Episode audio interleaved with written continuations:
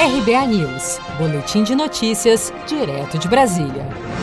O presidente da Câmara, Rodrigo Maia, afirmou a jornalistas nesta terça-feira que o parlamento vai agir com responsabilidade no debate sobre a renda mínima permanente e defendeu que essa nova despesa esteja prevista dentro do teto de gastos públicos. Para Maia, a manutenção dos atuais 600 reais é muito difícil e pode inviabilizar as contas públicas. Eu acho que o parlamento tem responsabilidade.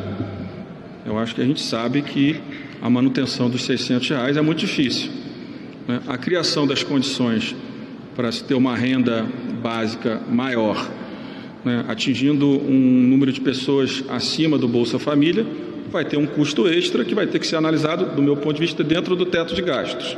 Maia defendeu que o governo dialogue com o Congresso para encontrar espaço fiscal para esse novo programa social de renda básica do governo, o Renda Brasil. Segundo ele, os recursos para a renda permanente não podem vir da flexibilização do teto de gastos, nem de novos impostos.